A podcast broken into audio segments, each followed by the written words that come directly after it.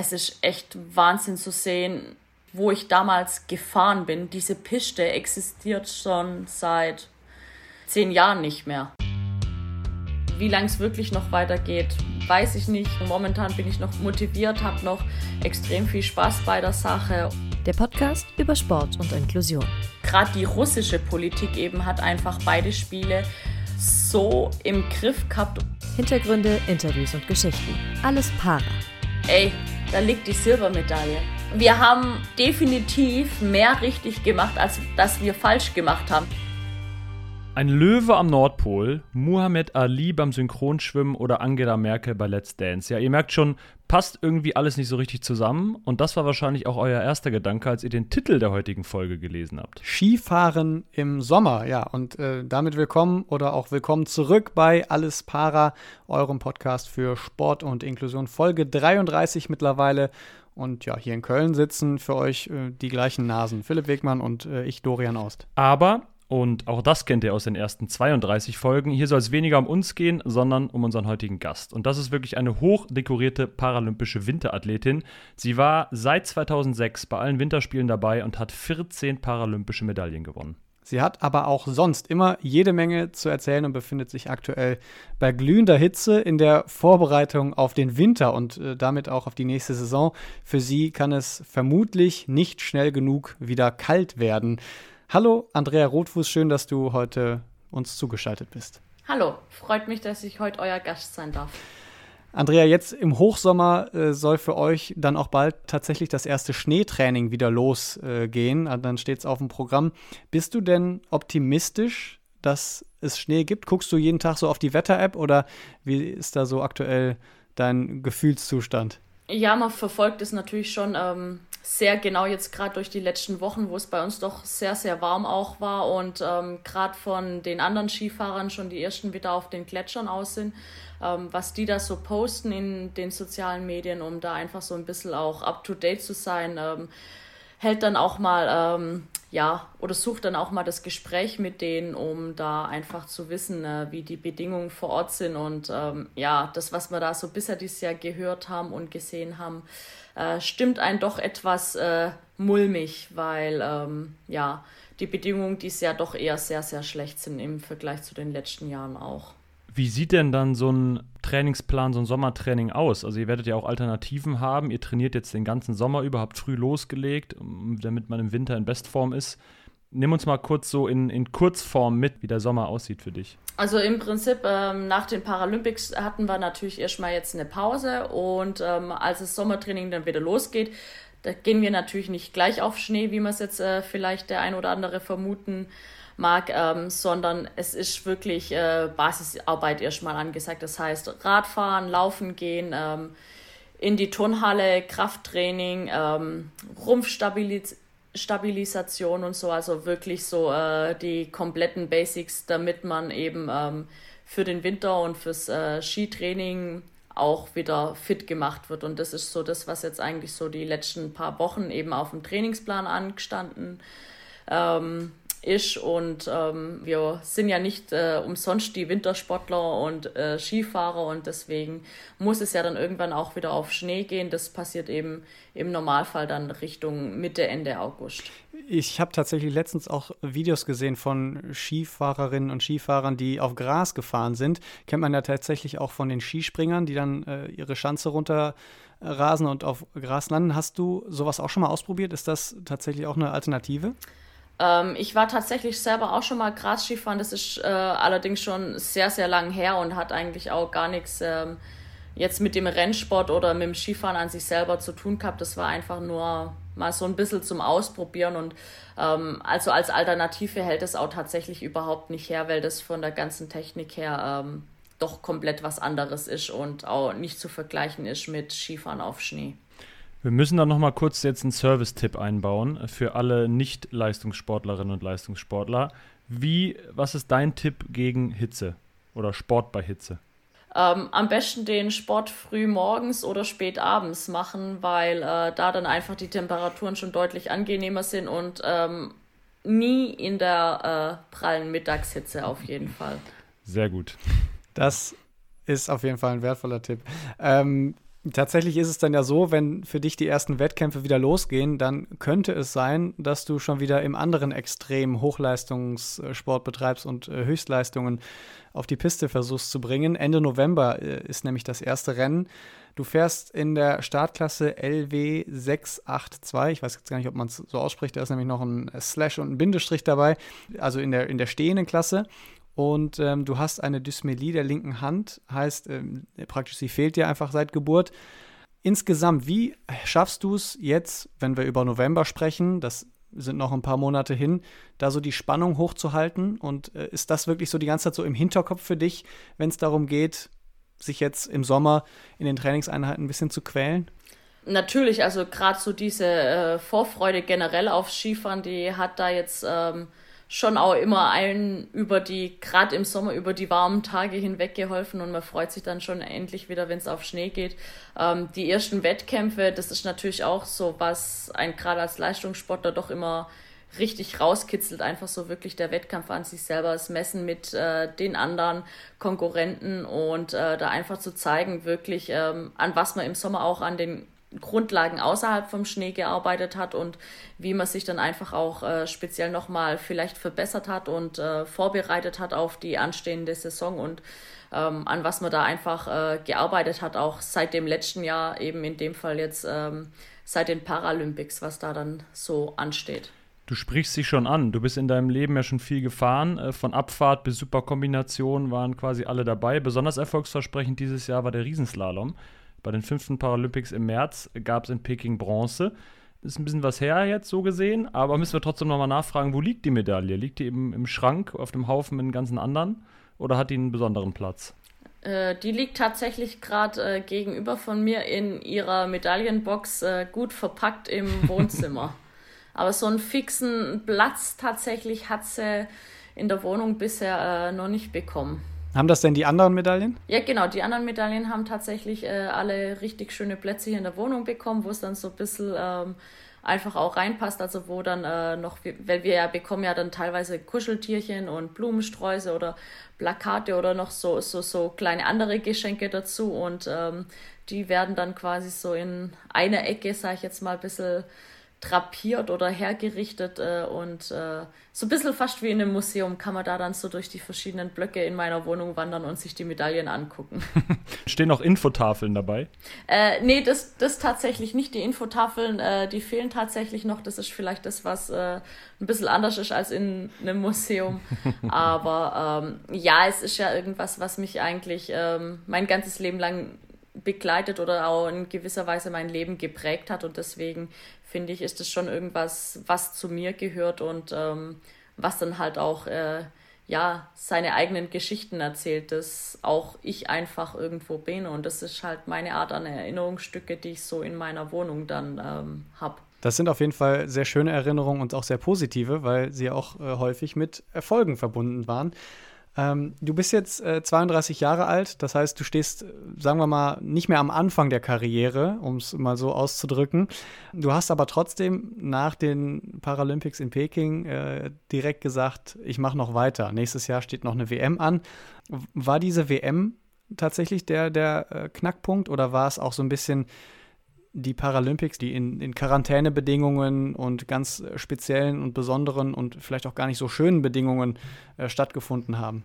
Ja, ich glaube, das war eigentlich so tatsächlich eher auch das äh, Ausschlaggebende, gerade bei Paralympics, wo keine Familie, keine Freunde vor Ort sein konnten und ähm, eben die in dieser totalen Abgeschiedenheit in China irgendwo im Nirgendwo äh, gefühlt stattgefunden haben.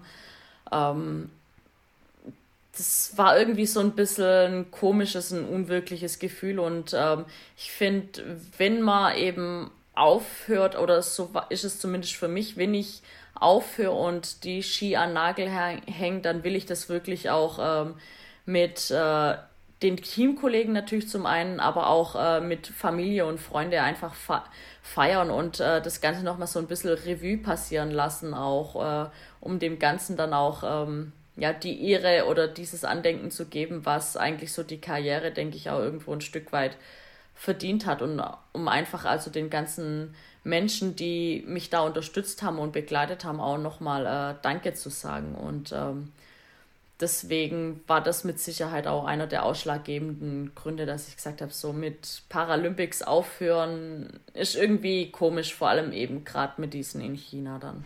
Also machst du jetzt aber auch ein bisschen nach der Fußballertaktik, so von Spiel zu Spiel denken, beziehungsweise von Paralympics zu Paralympics? Oder gibt es noch was, was dich antreibt, ein großes Ziel? Ähm, ich meine, klar, großes Ziel. Ähm, so eine Goldmedaille bei Paralympics ähm, ist immer was Schönes. Habe ich zwar schon eine daheim hängen, aber nochmal eine wäre natürlich äh, toll. Nichtsdestotrotz äh, bin ich da, glaube ich, auch realistisch genug und weiß, äh, es ist mittlerweile so schwer wie noch nie äh, bei dieser Konkurrenz, die es einfach äh, im internationalen Bereich mittlerweile gibt, da wirklich äh, überhaupt eine Medaille zu gewinnen. Also ich glaube, das haben diese Spiele in Peking jetzt äh, einmal mehr gezeigt, dass es äh, definitiv keine Selbstverständlichkeit ist, mit einer Medaille heimzukommen. Und ähm, wie lange es wirklich noch weitergeht, weiß ich nicht. Keine Ahnung. Momentan bin ich noch motiviert, habe noch extrem viel Spaß bei der Sache und ähm, der Körper spielt auch noch mit. Ich glaube, das ist eigentlich so die wichtigste Grundvoraussetzung, dass der Körper halt wirklich ähm, mitmacht, dass ich da keine ähm, schlimm äh, Verletzungen zum einen habe oder auch äh, jetzt irgendwie keine Bewegungseinschränkungen oder irgendwas, was irgendwie äh, mir Schmerzen bereitet, weil wenn das tatsächlich noch ist, weil ich möchte ja noch äh, auch nach meiner Skikarriere ein schönes und äh, lebenswertes Leben haben, wo ich nicht dann irgendwie mich ärgern möchte oder da irgendwie dann schon mit irgendwelchen Blessuren aus dem Leben als Sportlerin reinstarte und deswegen sage ich immer, also solange der Körper noch mitmacht, der Geist noch mitmacht und die Motivation noch da ist, ähm, werde ich da noch weitermachen. Und wie lang das sein wird, ähm, ja, wir werden sehen. Weiß ich auch noch nicht. Das klingt auf jeden Fall nach einem, nach einem guten Credo, glaube ich.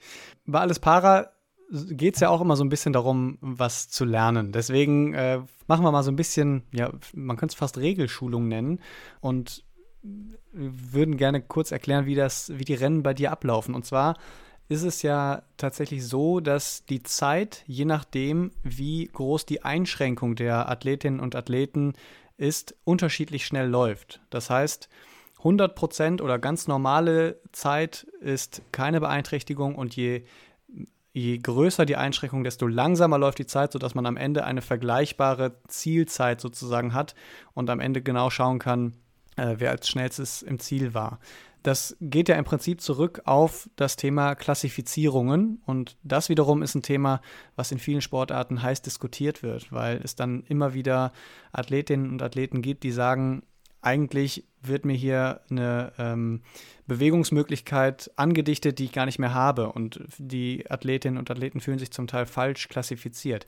Ist das auch im alpinen Skibereich ein Thema oder läuft das da tatsächlich reibungsloser und im Prinzip dann auch fairer ab.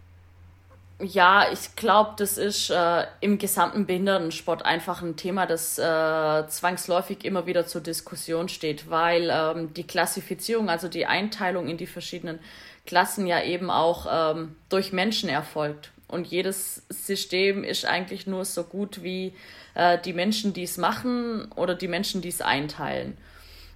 Und ähm, es gibt halt immer wieder auch äh, strittige Fälle, denke ich, wo man äh, mal so oder mal so urteilen kann. Und ähm, das macht das Ganze, glaube ich, doch schon auch ähm, sehr, sehr schwierig. Und ich glaube vor allem, dass der andere wichtige Punkt, also ich bin jetzt eben auch schon ein paar Jährchen dabei und ähm, was ich halt so jetzt in neuerer Vergangenheit eigentlich sehe im Vergleich zu früher ist, dass die Behinderung irgendwie gefühlt vielfältiger werden. Also es gab früher viel, viel mehr ähm, Athleten mit einer Amputation oder denen halt eben ein Gliedmaß gefehlt hat, wie mir jetzt zum Beispiel die linke Hand. Und da ist einfach dann recht schnell klar und eindeutig, ähm, in welche Startklasse äh, man dann gehört oder wo man einzuordnen ist. Und jetzt jemand mit einer Lähmung, das ist dann halt ähm, schon deutlich schwieriger, weil dann ist die Frage, okay, hat er eine Spastik, hat er keine Spastik? Wie stark ist die Spastik? Wie äh, stark äh, schränkt ihn die Lähmung tatsächlich bei den Bewegungen, die er im Sport ausüben muss, ein? Ähm, ist es vielleicht ähm, sogar äh, bei seinem Sport äh, die Bewegungseinschränkungen schlimmer als im Alltag oder bei dem normalen Training, das er Tag äh, für Tag für seinen Sport abliefert. Also das ist, glaube ich, so das große Fragezeichen, was da jetzt eben gerade in den letzten Jahren auch mit der Professionalisierung, die im Parasport einfach stattgefunden hat, ähm, neu zu diskutieren und neu zu überlegen und durchdenken ist, dass man da einfach ähm, dieses System auch dahingehend äh, anpasst und das vielleicht doch ein bisschen ähm, individueller, denke ich, auch irgendwo gestaltet, um wirklich ähm, auf die einzelnen Schwierigkeitsgrade ähm, nochmal ein bisschen mehr ähm, einzugehen und Rücksicht zu nehmen. Würdest du das auch als Hauptgrund ausmachen, also diese Professionalisierung, oder strömen auch einfach mehr junge Leute nach, die sich mehr zutrauen oder leistungsorientierter sind? Wie, wie nimmst du das wahr? Was ja eigentlich ein, ein positiver Effekt wäre. Es ist ja eigentlich gut, dass mehr Leute mit Beeinträchtigung Leistungssport machen wollen. Ich denke, es ist einfach beides. Also durch das, dass äh, der Parasport einfach auch immer bekannter und bekannter wird, ähm, sind dann teilweise auch schon ähm, Athleten mit äh, recht äh, gering oder die Einschränkungen, die recht gering erscheinen mögen, ähm, quasi ähm, in unserem Sport anzutreffen. Also das, das äh, soll jetzt irgendwie nicht böse klingen oder sowas. Auch diese Leute haben ja ein Recht äh, darauf, Sport zu treiben und ähm, auch diese kleinen Einschränkungen ähm, werfen sie im Vergleich mit nicht behinderten Athleten einfach zurück und machen dann deutlich klar, äh, dass sie da wirklich äh, eine Behinderung haben und äh, auch bei uns startberechtigt sein sollten. Aber eben um genau ähm, dem auch irgendwo Rechnung zu tragen. Ähm, wie gesagt, sollte man das ganze System, glaube ich, äh, irgendwo dahingehend auch ein Stück weit anpassen. Die Klassifizierung ein Thema, was ja streitbar ist und wahrscheinlich auch streitbar bleiben wird und teilweise auch neu definiert werden muss und nicht immer ganz eindeutig ist, wie du gerade auch schon gesagt hast. Ähm, wir kommen jetzt zum kleinen Spiel, da muss es allerdings relativ eindeutig werden. Du hast nur zwei Möglichkeiten. Erster Verlierer oder zweiter Gewinner.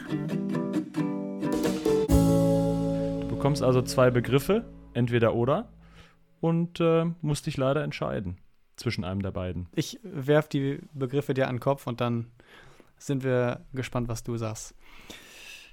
Rodeln oder Sommerrodelbahn? Sommerrodelbahn. Peking oder Sochi? Oh, das ist jetzt eine schwierige Frage. Wäre da jetzt Mailand oder sowas kommen, wäre es klar gewesen. Äh, boah, ah, das ist. Aus dem Bauch raus. Oh, aber ich finde, die, Frage finde ich jetzt echt schwierig, vor allem in der momentanen Situation auch mit Russland. das, man sagt immer, Sport ist nicht politisch, aber irgendwie äh, ja doch schon, ne? Also das. Oh. Ähm, nee, Peking. Ja, die Medaille war das Entscheidende. Ja. Skifahren oder Skifahren? Skifahren als Schwabe, ähm, ja. Dann Après-Ski oder früher Vogel? Après-Ski. Dann wissen wir auch mit wem. Und die Person spielt vielleicht in der nächsten Frage eine Rolle. Lieber mit Annalena Forster trainieren oder mit den Eltern Kuchen essen? Ach, das ist jetzt auch gemeiner, weil, also kann ich da nicht mit der Annalena äh, Kuchen essen? Aber nee, mit der Annalena trainieren und danach. Die, die, Eltern sind raus. ja, ja, mit Annalena trainieren und danach Kuchen essen. Das ist, äh, glaube ich, so das Ideale. Also so läuft es auch oftmals ab bei uns dann. Ja, nach dem Trainieren hat man sich das ja auch verdient. Eben. Paralympische Medaille Nummer 1 oder Paralympische Medaille Nummer 14? Paralympische Medaille Nummer 14. Piste oder Tiefschnee? Tiefschnee. Weil Piste ist irgendwie so das Normale, was ich immer habe da. Tiefschnee ist auch mal cool. Kino oder Cocktailbar? Cocktailbar. Und jetzt sind wir gespannt. Rotfuß oder Blackfuß? Was? Rotfuß? das, haben, das haben wir befürchtet. Ich wollte gerade sagen, was, was, was, habt ihr denn da jetzt für ein Wortspiel? Ja, das hat sich Philipp ausgedacht. das ist äh, eine urkölsche Band quasi. Und als Kölner dachten wir, müssen wir das oh, mal rein. Ja, das finde find ich gut. Aber die sagt dir wahrscheinlich Nee, nee, nichts. überhaupt nicht. Da muss man aber natürlich kurz auflösen. Die Blackfoes sind nicht etwa die schwarzen Füße, ja. sondern die nackten Füße. Also Black äh, ist, das, ist das kölsche Wort Blecke Füß, äh, nackte Füße. Ah, okay. Ja, da entschuldige ich mich jetzt natürlich wieder als Schwabe, da habe ich natürlich keine Ahnung. das von, ne? konntest ne? du nicht wissen, das musstest du auch nicht das wissen. Das ist okay, das war eine Falle. Und ah, dann bin ich trotzdem bei Rotfuß, ne? Ja. Na gut. Wenn du mal Karneval feierst in Köln, dann kommst du nicht an den Blackfurs vorbei, das äh, sei dir gesagt. Ist auf jeden Fall jetzt äh, gemerkt für die Zukunft. Wir müssen aber trotzdem dann nochmal auf ein, zwei Sachen eingehen. Und zwar am längsten hast du tatsächlich gebraucht bei Peking oder Sochi. Hat diese politische Situation gerade mit dem Angriffskrieg in der Ukraine beeinflusst das also quasi so nachhaltig auch deine Erinnerung an diese Paralympischen Winterspiele? Mm, die Erinnerung selber eigentlich nicht. Es ist aber einfach ähm, zum einen, weil ähm, die Spiele in Sochi damals schon ähm, diskutiert worden sind und kritisiert worden sind für vieles. Gerade in Bezug auch auf äh, das Thema Nachhaltigkeit. Ähm, China jetzt wieder. Als wir nach Sochi geflogen sind, war ja äh, zu dem Zeitpunkt ist äh, Putin auf der Krim aufmarschiert und hat die annektiert. Jetzt dieses Mal ist er äh, gleich in die Ukraine einmarschiert und hat den, den Krieg erklärt. Also ähm, so die Politik hat eigentlich, ähm, gerade die russische Politik eben, hat einfach beide Spiele so im Griff gehabt und doch irgendwie negativ auch beschattet. Also für mich letztendlich ausschlaggebender war dann tatsächlich, was ich selber gedacht habe, so die Medaille und ähm, wirklich die Emotionen, die für mich an den Spielen irgendwo mit dranhängen. Aber ähm, ja, bei dieser Frage erst habe ich dann auch selber irgendwo ein Stück weit gemerkt, wie ein so diese ganze Politik doch irgendwie beeinflusst, auch äh, in solchen Entscheidungen, so wo sehe ich mich eher oder ähm, wie sehe ich jetzt auch vielleicht rückwirkend das eine oder andere. Also das ähm, ja, kann man einfach nicht außen vor lassen und ähm, sowas geht, glaube ich, an keinem von uns irgendwo spurlos vorbei, ohne dass man vielleicht ähm, Sachen auch mal ähm, mehr in Frage stellt oder anders drüber nachdenkt dann auch. An der Stelle kann man dann eigentlich auch schon gut wieder einen Blick in die Zukunft werfen, weil tatsächlich, das waren auch so Gründe, warum deine gute Freundin Annalena Forster gesagt hat, ich hänge noch einen paralympischen Zyklus dran. Ich möchte nicht aufhören nach Paralympics, äh, die so unter diesem äh, Kriegs- und Corona-Stern standen, in einem Ort, der wenig mit äh, Wintersport eigentlich so ursprünglich zu tun hat. Und unter anderem deswegen möchte sie 2026 auch in Mailand noch antreten. Ist das was, worauf auch du schielst 2026? Zumal, das muss man ja sagen, ist bei dir dann nochmal oder wäre bei dir dann nochmal was ganz Besonderes, du deine ersten Paralympics mit 16 Jahren 2006 äh, in Turin hattest. Das heißt, äh, Turin, Mailand, das ist nicht weit weg, da wird sich schon ein Kreis schließen. Ihr seid jetzt die Ersten, die das tatsächlich genau so, das ist eigentlich meine Standardantwort, äh, dass ich immer sage, so, das, es hat so einen gewissen Reiz, Mailand Cortina tatsächlich, weil eben äh, 20 Jahre später dann wirklich, ähm, ja, die Spiele nochmal in Italien, das, ähm, ja, wäre so tatsächlich so irgendwie so die Kirsche obendrauf. Ja, keine Ahnung, aber ähm, das, ach, das ist einfach momentan auch noch so ein bisschen ähm, zu weit weg. Also eins, was ich äh, definitiv sicher weiß, ist, äh, die Spiele werden mich sehen. Die Frage ist, äh, als was und in welcher Funktion. Das wird sich dann äh, noch zeigen und das wird die Zeit ergeben. Aber ähm, ich kann da die Annalena voll verstehen und gerade ähm, auch andere Athleten, die äh, eben ähm, noch nicht so lange dabei sind. Also ich hatte jetzt halt eben meine ersten zwei Spiele 2006 in Turin und auch äh, die zweiten 2010 in Vancouver. Das waren einfach klassische Wintersportorte und wirklich zum einen einmal mitten in Europa, einmal auch äh, in Nordamerika, was ja auch so ein gewisses Wintersport-Mekka ist und ähm, was tolle Atmosphären waren und wirklich so ähm, den Wintersport auch an Orte gebracht hat, wo er einfach hingehört. Und äh, danach die Spiele mit äh, Sochi, Pyeongchang und äh, Peking, das ist halt schon sehr schwer, weil es einfach nicht die klassischen Wintersportorte sind und gerade äh, auch äh, für uns Skifahrer einfach nicht äh, die Orte mit einer Skitradition. Und ähm, wenn man sich das anguckt, wie viele äh, Leute vor Ort auch da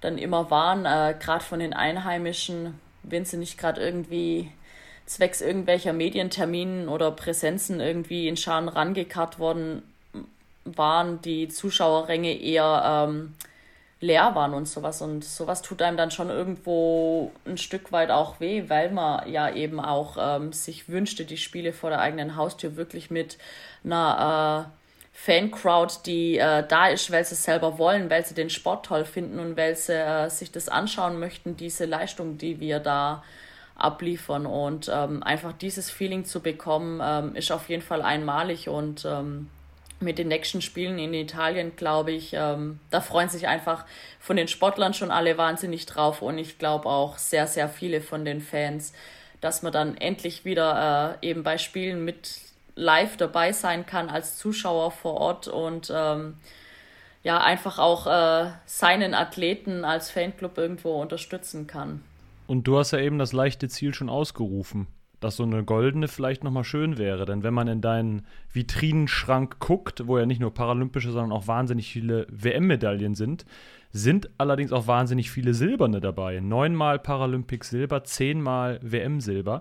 Guckst du da dann drauf und sagst, wow, cool, Silber, ich habe es geschafft, bin die zweitbeste? Oder guckst du drauf und sagst, fuck, schon wieder zweite? Ja, ich finde einfach, jede Medaille hat natürlich ihre eigene Geschichte und ähm, selbst die Silbermedaillen äh, sind es wert, einfach angeschaut zu werden und sich gerade im Nachhinein auch nicht mehr drüber zu ärgern oder so, warum jetzt schon nur schon wieder Silber, sondern ähm, auch das zu sehen, was da ähm, an Erfolg drin steckt. Und ähm, nur weil es keine goldene ist, heißt es nicht, äh, dass das dann irgendwie jetzt, dass der zweite Platz oder die Silbermedaille dann schon der erste Verlierer ist. Äh, nein, das ist es definitiv nicht, weil ähm, auch da so viel Arbeit äh, drinsteckt und alles und ähm, da ja schon trotzdem einiges richtig gemacht wurde, also von mir, von den Trainern, von dem ganzen Team dahinter, dass diese Silbermedaille überhaupt erst zustande kommen ist. Und äh, da sind wir ja definitiv auch weiter als die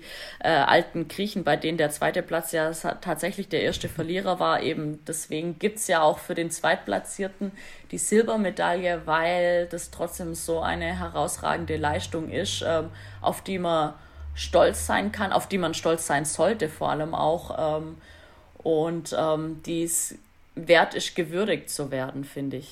Das sind viele tolle silberne Medaillen und viele tolle Momente und sportliche Errungenschaften, die du da geschafft hast. Genau, hoffentlich hast du das nicht falsch aufgenommen. Ne? Ich meinte das nicht doof, ich meinte das eher so ein bisschen. Also nein, nein, nein, nein, nein, überhaupt nicht. Nicht von euch, aber das wieder. Das ist eigentlich fast gut, dass auch solche Fragen kommen, weil ich bin tatsächlich äh, äh, auch von Reportern vor Ort gefragt worden, ach ja, jetzt ist es ja wenigstens eine Medaille geworden, bei der äh, Weltmeisterschaft hat es nur zu dreimal Platz vier gereicht. Also es ist ja schon, dass da die äh, Medien sehr, sehr kritisch sind. Ja, alle gucken immer nur auf Medaillen. Genau, die wollen zum einen immer nur Medaillen und am besten immer nur die Goldmedaille und sind mega enttäuscht, wenn es dann irgendwie doch nicht so wird, wie das, was man sich vorher ausgerechnet haben. Ganz aktuell natürlich jetzt auch ein bisschen mit äh, den Leichtathleten in äh, Eugene, die da doch dann halt. Äh, ja. Man wusste ja schon im Vorfeld, dass es nicht viele Medaillen geben wird, aber das hat dann doch ein bisschen schockiert und ähm, da denke ich eben deswegen, gerade auch so im Nachgang, äh, klar kann ich natürlich jetzt auch erzählen, da war, bin ich mit dem nicht zufrieden gewesen, da hätte das besser laufen können, aber. Zweitbeste der Welt. Ey, da liegt die Silbermedaille. ja. Also irgendwas, also wir haben definitiv mehr richtig gemacht, als dass wir falsch gemacht haben. Sonst würde die Medaille da nicht liegen, wenn wir so viel falsch gemacht hätten. Deswegen ähm, finde ich, sollte man eher äh, sich eben an den positiven Dingen festhalten und die honorieren als äh, die negativen oder die, die vielleicht nicht ganz so geklappt haben. Du hast eben schon selber das, das magische Wort äh, in den Mund genommen, Nachhaltigkeit man hört es immer wieder, die Gletscher in den Alpen äh, schrumpfen, gehen zurück. Ähm, du bist jetzt ja auch schon eine Weile dabei. Hast du da auch selbst schon diese Beobachtung gemacht und stehst oben manchmal auf dem Berg, äh, oben an der Piste und denkst, ach krass, vor zehn Jahren war der Gletscher aber noch viel größer. Vor zehn Jahren ging der Gletscher noch viel weiter runter ins Tal. Ja, definitiv. Also ähm, ich war ja schon auf diversen Gletschern in Europa und äh, das eben nicht nur in den letzten fünf Jahren, sondern jetzt äh, auf dem einen oder anderen Gletschern war ich auch schon vor 20 Jahren oben und ähm, es ist echt Wahnsinn zu sehen, teilweise eigentlich, wo ich damals gefahren bin. Diese Piste existiert schon seit, ich weiß nicht, zehn Jahren nicht mehr. Also das, ähm, da ist, war dann zwischendurch einfach nur noch eine Felslandschaft und alles und ähm, diese dann wieder weggesprengt haben, um da doch noch versucht haben, irgendwie eine Piste wieder äh, ins Tal zu führen. Ähm, also es ist Wahnsinn, wie die Gletscher da wirklich, wie viele Meter Eis da weggeschmolzen sind, zum einen und zum anderen, was da aber auch dann äh, getan wird, um wieder irgendwie eine Piste hinzubekommen und äh, was da gebaut wird und weggesprengt wird und gebaggert wird und alles, um da wirklich ähm, ja, den Leuten den Spaß am Skifahren irgendwie noch, auch weiterhin in Zukunft zu ermöglichen. Ja, eben Skifahren auch nicht unbedingt die ökologischste Sportart. Wie gehst du damit um? Also, was ist so ein bisschen deine Konsequenz daraus? Es gibt ja Sportler wie ähm, Sebastian Vettel, die gegen ihren eigenen Sport auch ein bisschen schießen äh, und das ganz aktiv ansprechen. Was ist so deine, deine Konsequenz daraus? Einerseits betroffen sein vom Klimawandel, weil der Gletscher zurückgeht oder die Piste, andererseits aber möglicherweise, also jetzt nicht du persönlich, sondern durch die Sportart, dass man es ein bisschen vorantreibt. Ähm, ich glaube also gerade uns äh, Wintersportlern und im Speziellen vielleicht auch uns äh, Skirennfahrern ist es definitiv bewusst, was da eigentlich alles passiert, weil wir es eben ähm, so extrem vor Augen geführt auch bekommen. Und ähm, ich denke, es müssen ja keine großen Sachen sein, äh, was man da irgendwie leisten kann oder leisten sollte als Beitrag. Das sind ja einfach schon äh, so ein paar kleine Sachen einfach, ähm, wie wirklich äh, sich als erstes mal dieser Tatsache bewusst zu werden und dann vielleicht einfach ein bisschen rücksichtsvoller auch äh, mit der Umwelt umzugehen. Also ähm, klar, man könnte jetzt natürlich sagen, äh, ich lasse das mit dem Skifahren bleiben. Ähm, helfen würde das, glaube ich, trotzdem nicht, weil ähm, es gibt gewisse Strömungen, die sagen, naja, nachhaltiger, wenn schon Skifahren, nachhaltiger wäre es eher das Tourengehen, da brauchst du keinen Lift und alles, äh, da bist du langsamer unterwegs, äh, da sparst du zumindest mal die Energiekosten. Aber ich meine, wenn wir jetzt alle auf Tourenski umsteigen würden, dann würden wir ja alle auch irgendwo äh, mitten durch den Wald und die Natur trampeln, was ja auch wieder äh, definitiv nicht äh, förderlich ist, sondern als Skirennfahrern, auch wenn ich gern ab und zu mal Tiefschnee fahren und abseits der Pisten unterwegs bin, ähm, natürlich trotzdem nur an den Stellen, wo es äh, eben erlaubt ist. Aber gerade als Skirennfahrer bist du sowieso eigentlich immer nur auf der abgesteckten Piste unterwegs ähm, und äh, lässt zumindest mal die Natur außerhalb der Piste äh, in Ruhe und äh, gibst ihr den Schutz und die Regeneration, die sie eben brauchen, den Pflanzen, den Tieren.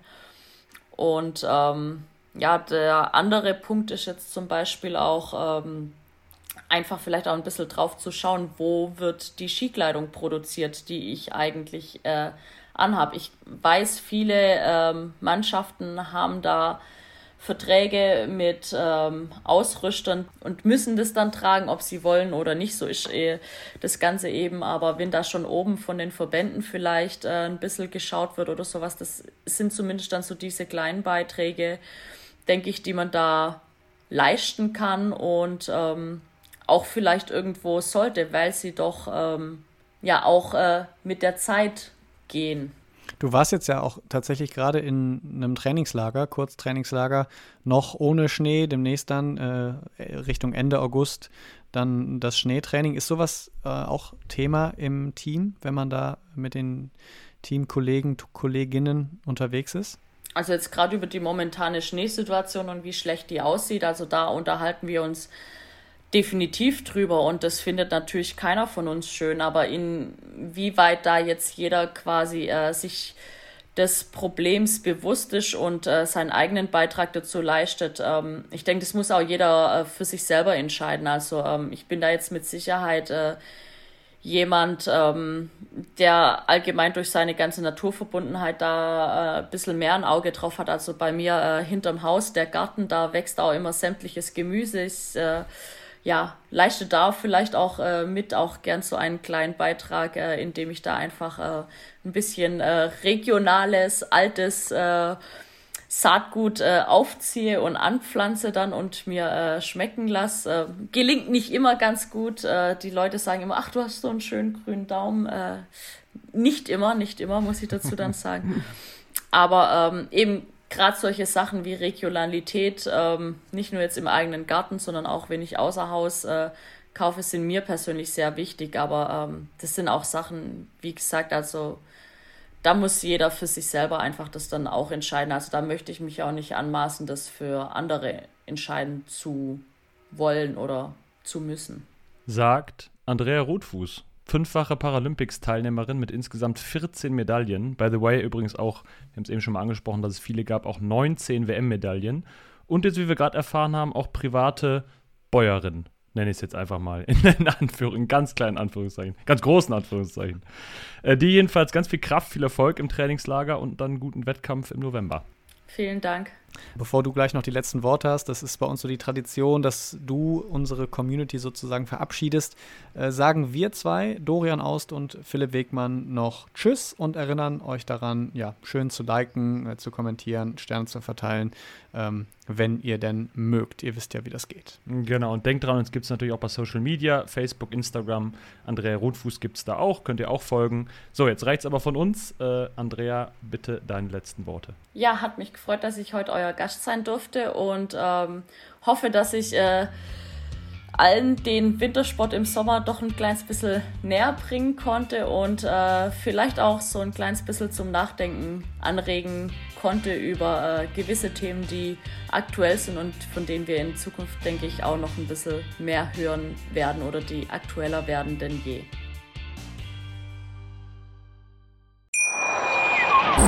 Wie baut man eine harmonische Beziehung zu seinem Hund auf? Puh, gar nicht so leicht. Und deshalb frage ich nach, wie es anderen Hundeeltern gelingt, beziehungsweise wie die daran arbeiten. Bei Iswas Dog reden wir dann drüber. Alle 14 Tage neu mit mir, Malte Asmus und unserer Expertin für eine harmonische Mensch-Hund-Beziehung, Melanie Lippisch. Iswas Dog mit Malte Asmus. Überall, wo es Podcasts gibt.